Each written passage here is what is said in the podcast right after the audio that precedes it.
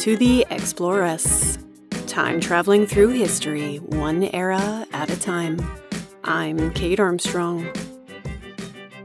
In the lead up to Christmas, I'm releasing some bonus episodes that until now have only been available to patrons of the show. Consider it my present to you for being such excellent listeners. Thanks for making me a part of your lives in 2021.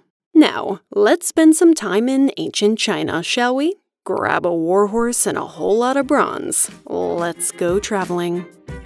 This episode is brought to you by my patrons, and I'm going to thank some of them now. My newest pirate queens, Albina, Lisa, Holly, and Lackle Rackle. My newest lady president, Savannah. My newest boss lady, Terry, and Amy, Annabelle, Bethany, Bronwyn, Elizabeth, Grace, Kara, Michelle, Monique, Nuria, Rebecca, Sarah, Tanya, Jessica, Sophie, and Julian my newest adventuress, Emily, and Anna, Carlos, Helena, Iris, Jessica, Amber, Jo Marie, Kelly, Phil, Sophie, Stephanie C., and Stephanie F.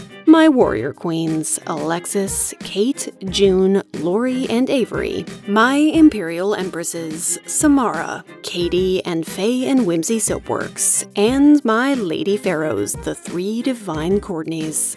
Patrons not only really help me keep the show going, but they also get access to exclusive bonuses just like this one, as well as Q&As, sneak peeks, interviews with guests, early access to all my episodes, cool contests, and more. To find out all about it, just go to my website.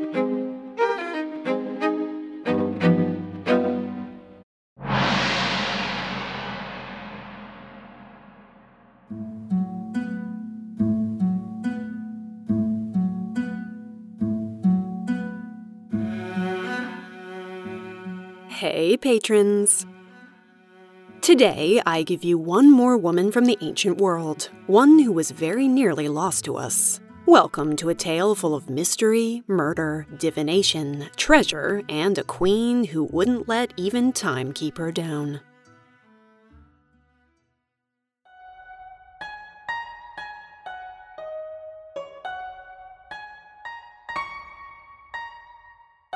In 1899, in China, a place called Anyang, a sick member of Wang Yurong's family sent out to a pharmacist for turtle shells, which would be ground up to make some traditional medicine. But somebody in the family noticed that they were inscribed with strange characters.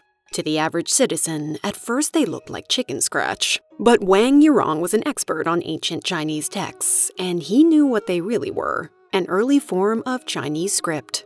They were the first written proof that the Shang dynasty existed, the first archaeological evidence of an ancient indigenous civilization in China, which flourished from 1600 to about 1045 BCE. For years, the Shang were a myth. You could only find them mentioned in texts from the Zhou dynasty, hundreds of years after the Shang fell from power. But the stories of their workings were lying in wait in the Yellow River Plain, where they'd been hiding for centuries. And buried at the heart of it all, an incredible queen. Wang Yurong became the first major collector of what pharmacists called dragon bones, and which others called oracle bones. Shang diviners cleaned and treated them, then thinned them out by drilling notches in the back. The diviners would inscribe them with predictions for the future, Things like, In the next 10 days, there will be no disasters. And, Lady Hao's childbearing will be good.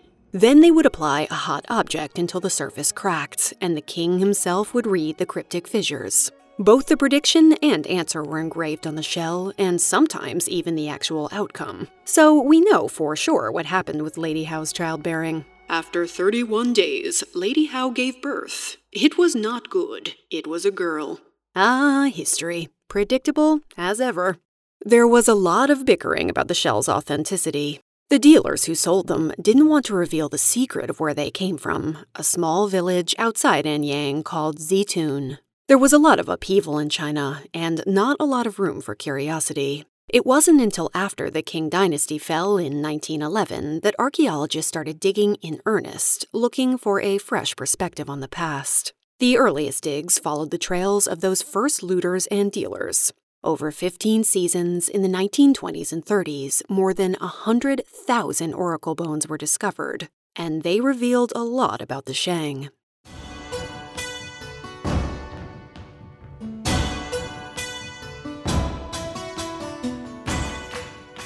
So, what do we know? According to legend, the dynasty got started when a tribal chief named Tang defeated the so called evil leader of the Xia dynasty. The Shang dynasty was governed by a series of kings, some 29 or 30 of them, over almost 600 years. The Bronze Age in China saw developments in literature, math, and astrology. They gave us the earliest form of Chinese writing. Much of it was done on strips of bamboo and silk, which have decomposed over time. So the oracle bones and some inscriptions on bronze are really all we have of them. Writing helped them develop a highly stratified government system with many levels of rank that impacted the social structure, and it allowed them to carry out large scale military operations, construct some impressive walls, and a whole lot more. Artisans created artwork made from jade and ceramics, but their most impressive work was made of bronze. In this era, bronze equaled power and wealth, and the Shang seemed to have crafted it with more artistry than anyone. They perfected a technique known as piece mold casting, as opposed to the lost wax method all other Bronze Age cultures were using. It's a complicated process where a mold is made out of clay, an artist carves a design into it, and then someone pours molten bronze right in. After that, the mold is cracked and falls away, leaving the finished piece for inscribing. Bronze was used primarily for ceremonial vessels. We've found one bronze wine cask that weighs some 200 pounds, but it was also used to make tools for war. Bronze weapons gave the Shang military an advantage over their enemies. New weapons like the bronze tipped halberd and spear and the compound bow changed the military game.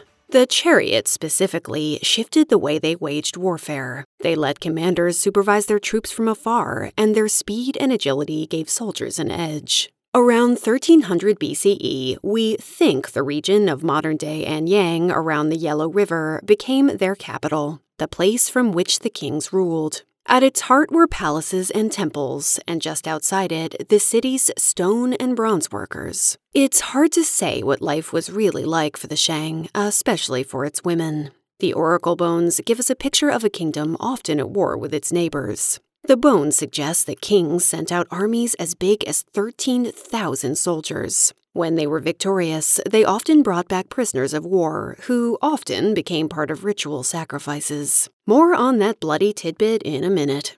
The bones give us a lot of interesting details records of wars and harvests, births and deaths, even kingly toothaches. They also tell us of Wu Ding, the 21st Shang King, and one of its richest. He ruled for something like 59 long years. But move over, Wu, because you're not the star of this episode. I want to talk about your queen consort, Fu Hao.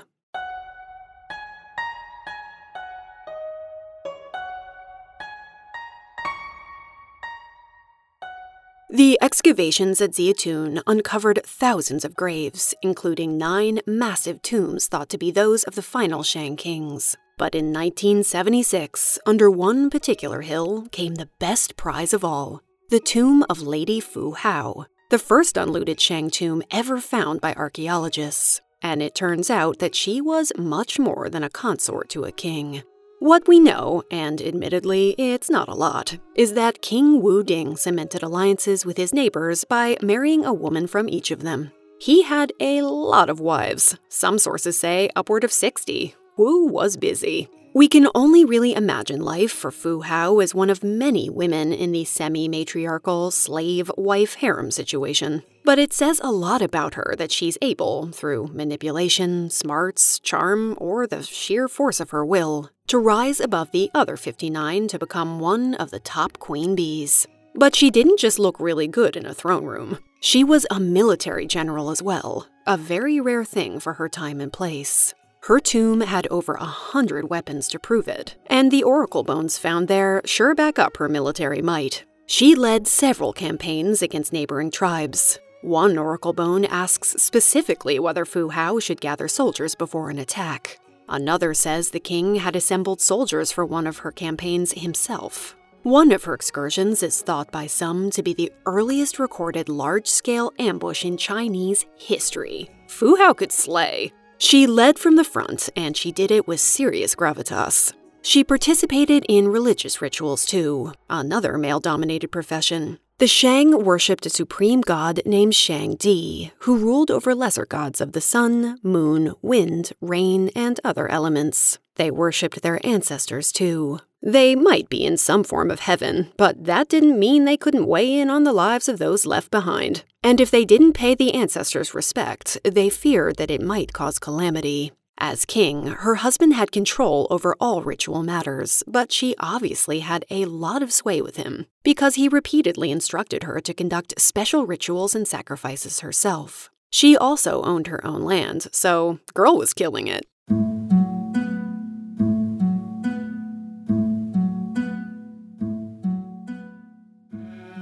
Her tomb, archaeologists found a wooden chamber five meters long and three and a half meters wide. Sadly, her lacquered coffin had long since rotted away. Below it, though, were the remains of six dogs, probably hers. Maybe she wanted them in the afterlife? And evidence of human sacrifice. This seems to have been a regular practice. The Shang spirits demanded blood on a regular basis. Fu's tomb held the remains of 16 skeletons. Researchers also found a host of treasures 468 bronzes, 750 jades, and over 110 fancy stones. It also held 60 bronze wine vessels. Fu Hao wasn't going into the afterlife unprepared. It seems that Wu Ding made sacrifices there himself in hopes of receiving her spiritual assistance in battle. If you wanted some good advice about warfare, Fu Hao was the go to source, even in death.